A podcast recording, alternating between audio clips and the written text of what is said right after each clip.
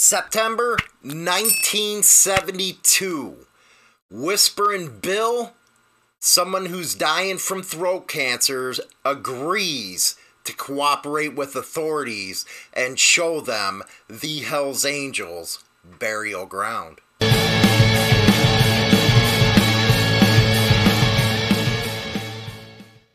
It was a time of sex, drugs, and rock and roll. LSD, methamphetamine, living the life hardcore, going to that edge and jumping over. That's the way it was back then. Totally different than it is now. Them guys partied upon party. They go forever. It was also a hard time. One where law enforcement was starting to really take aim at motorcycle clubs, especially the big name 1% clubs. The Hells Angels Burial Ground. What is it? Well, in 1972, a guy that went by Whispering Bill had terminal throat cancer and he wanted to spend the rest of his days free. So he decided to turn on his brothers, become an informant, and show them where some bodies were buried up in California. Let's take a look. September 1972, whole year before I was born. Whew, I'm feeling old now. Uh, he was suffering from throat cancer again. Like I said, he was in the Alameda County Jail in Oakland on a various uh, state and federal charges. He offered the cops the information on a burial ground where the Hells Angels, Oakland, buried a couple people from an incident that happened. He got immunity, the charges were dropped, and he took him to a ranch owned by a former Hells Angels uh, chapter vice president, George Baby Huey Wethern, and his wife Helen they discovered the bodies of two club prospects, Charlie uh, Baker and uh, Big Tom Shaw, and an unidentified woman in abandoned wells in October 30th and November 1st of 72. They've been beaten and strangled to death by Piper and other members of the club's Richmond chapter. Let's stop there. It's funny that they gave him an immunity, especially when he was behind the death. Go figure, right? And this happened, he claimed, while I was at a party and something got spiked with LSD. And this was January 15th, 1971. Now, LSD was pretty rampant back in that time. Again, it was a time of love, sex, rock and roll, you name it. Uh, man, what it would have been like to live back then. Whew, they knew how to party. Now, there was a woman killed by a gunshot to the head. And LSD really does this type of stuff to you, man. It makes you paranoid. Uh, you're either going to have a good trip or you're going to have a bad trip. Most of the time, depending on what it is, the strength, you're going to have a bad trip. Uh, it, I guess it all goes by attitude. See, I haven't done any of that stuff since early high school. I'm a 420 guy. I don't go over that, but that's what I heard. Now, Wethern and the wife were charged with drugs and stolen uh, property possessions involved were four other angels Edward Jr. Carter, Chester Festus, uh, William Mark Zorro Minnan, and William John Moran, which we do have some of his case that you guys can look at. Again, I'll put this material in the description box. They were charged with murder and accessory. Weathering became a governor, uh, government witness as well, and all charges were dropped against him and his wife. That's what they do when they give out immunity. Don't matter, like Sammy the Bull, man, uh, on confession, 19 murders, but because they wanted John Gotti so bad, they wiped that out. Wiped it out. But while in protective custody, uh, November 7th of 72, uh, he attempted to blind himself by gouging pencils into his eyes and attempting to strangle his wife. I think there was a screw loose there, don't you guys? Yes, I do. Uh, Moran was convicted of murder of Baker and acquitted on the Schultz murder on April 5th of 73. Uh, the original guy who started the Viper or Whispering Bill, he died after the first few days of the trial, uh, during which uh, Green testified for the prosecution. Uh, Richmond chapter president Rodden, so it's Richmond. My bad with Oakland. My bad. Correction. Uh, Rodden Richard Allen was convicted of first degree murder and involuntary manslaughter in the deaths of Baker and Shull. Rock on. Ouch. uh, anyway, let's take a look at who George Weathering was. Again, this is from onepercenterbikers.com. Uh, the bodies were left in an abandoned well on the property. He wasn't suspected of being part of the murders, but because the property was in his name and he was hiding the stuff out, they were going to charge him with accessory, it looks like. Uh, let's see here. He left the keys to, of the ranch to William Midden and was told not to be at the property at a designated weekend.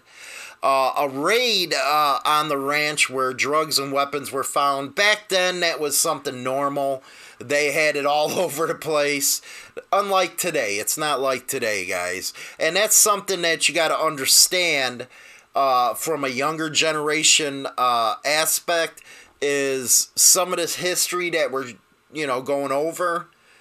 It was tenfold of what you would ever see today, man. These guys lived the life these one percenters, they lived it, breathed it, and they died for it. Now, there are some exceptions where you had guys that would rat on each other. Not as much as today, but, you know, uh, let's be honest, it happened. And that's one thing I never understood. Never understood.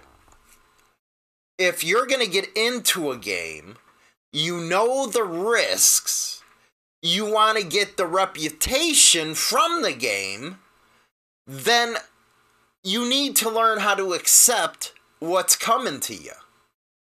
If you get hemmed up in something like this, why would you turn informant? I guess dude uh, was dying. Maybe he wanted to make his peace. I don't know. But it always seems when something bad goes down, everybody's the first one to stand up, raise their hand, and want to cut a deal for immunity. And that is not brotherhood. You're supposed to stand with your brothers, bleed with them, cry with them, and if necessary, share time with them in the joint. Because that's the game that you chose. Now, there is a book out there, Wayward Angel, the full story of the Hells Angels. It was written by George Weathering and Vincent Colnett. Uh, it gives an insight into his life, joining the Hells Angels, finally turning state witnesses. He is still, I believe, I don't know if he's dead, but they do mention that witness protection. Here's some of the stuff is, uh, and if you ever want to look up these kind of cases, you go to Justia. It's a law type of deal. It has all the appeals, the whole nine yards in this deal. So you can always look this up. Now, after a business meeting, I'm just going to skim. Again, you guys got to look at this stuff yourself. I'm just bringing it to you. You guys look into the incident. Uh, Barker decided to throw a party and supplied cocaine, which was snorted through a rolled up $100 bill. Other drugs uh, were also in use. Scholl and Baker were sent out for beer and whiskey. Barker and Green slipped about 10 LSD tablets into, damn, 10? Shoo! His coffee and similar number into Baker's beer. Uh, six o'clock the following morning, he became hysterical and paranoid. Everyone began playing games with his mind. It, suffice to say, they were partying hard back then. Uh, slipping uh, prospects. See, prospecting back then was a lot different than it is now. It was some hardcore stuff back then. There's a saying now don't ask a prospect to do something that you're not willing to do yourself. And that came from this kind of mentality back then. Uh, now, he was hysterical, Shaw. And they were kind of screwing with his mind, bad trip type of deal. Uh, he was provoked to violence. Barker ordered, grab that son of a bitch. Uh, defendants and others held Scholl while Biker, our uh, Barker telephone club member Spahn for second tablets to quiet Scholl. Uh, the members attempted forced tablets down his throat, but he spat them out. Anybody that knows anybody on LSD, not the best way to go, man. They were just trying to calm the guy down because he was losing his mind. And after that much, I don't. Yeah, holy cow, man. Uh, anyway, about 7:45, he saw Barker summoned Green, uh, who left the party five hours earlier. Uh, he entered a clubhouse. He saw Scholl screaming, hysterical, bleeding, struggling to remove his bonds. Uh, Green suggested that Scholl be taken to the hospital. He refused. A uh, few minutes later, Pfeiffer emerged from the bedroom and told Barker that Scholl was dead. Uh, now, Pfeiffer, or Pfeiffer, or whatever he's called, Whispering Bill, let's just go uh, by that. Uh, Barker pulled out his gun and instructed uh, him to kill Baker as we don't want no witnesses. So they went down that uh, road right there. And it, it's kind of uh, sad because they're the ones who did all this. They're the ones who started everything with this. They're the one who got everybody freaked out on the LSD and stuff like that. And this was the appeal on everything. And again, uh, Whisper and Bill and this other guy, they did it. So it is really something, let me tell you, of how all this went down. Again, you're going to want to see the whole case, read through this, and get a better understanding. But again, it was a lot different back then than it is now. Uh, so hopefully, these history type of deals and throwing these cases at you will better make you better understand the 1% lifestyle. These ain't guys that are on the internet uh, talking smack. They're not trying to give you lessons. These are guys who lived the life 110% and they didn't play. And this is the reputation that a lot of the clubs enjoy today is from the guys back then. So when you see an old graybeard, walk your butt up to him and shake his hand and ask him about some stories, man. They'll tell you all kinds of stories. Anyway, I'm going to go over to the radio station right now. Don't forget to like and subscribe the video. Share it if you could. You can all uh, hear the second part of the show on InsaneVoltageRadio.com or you can go over to the Discord channel. I'll see you guys over there.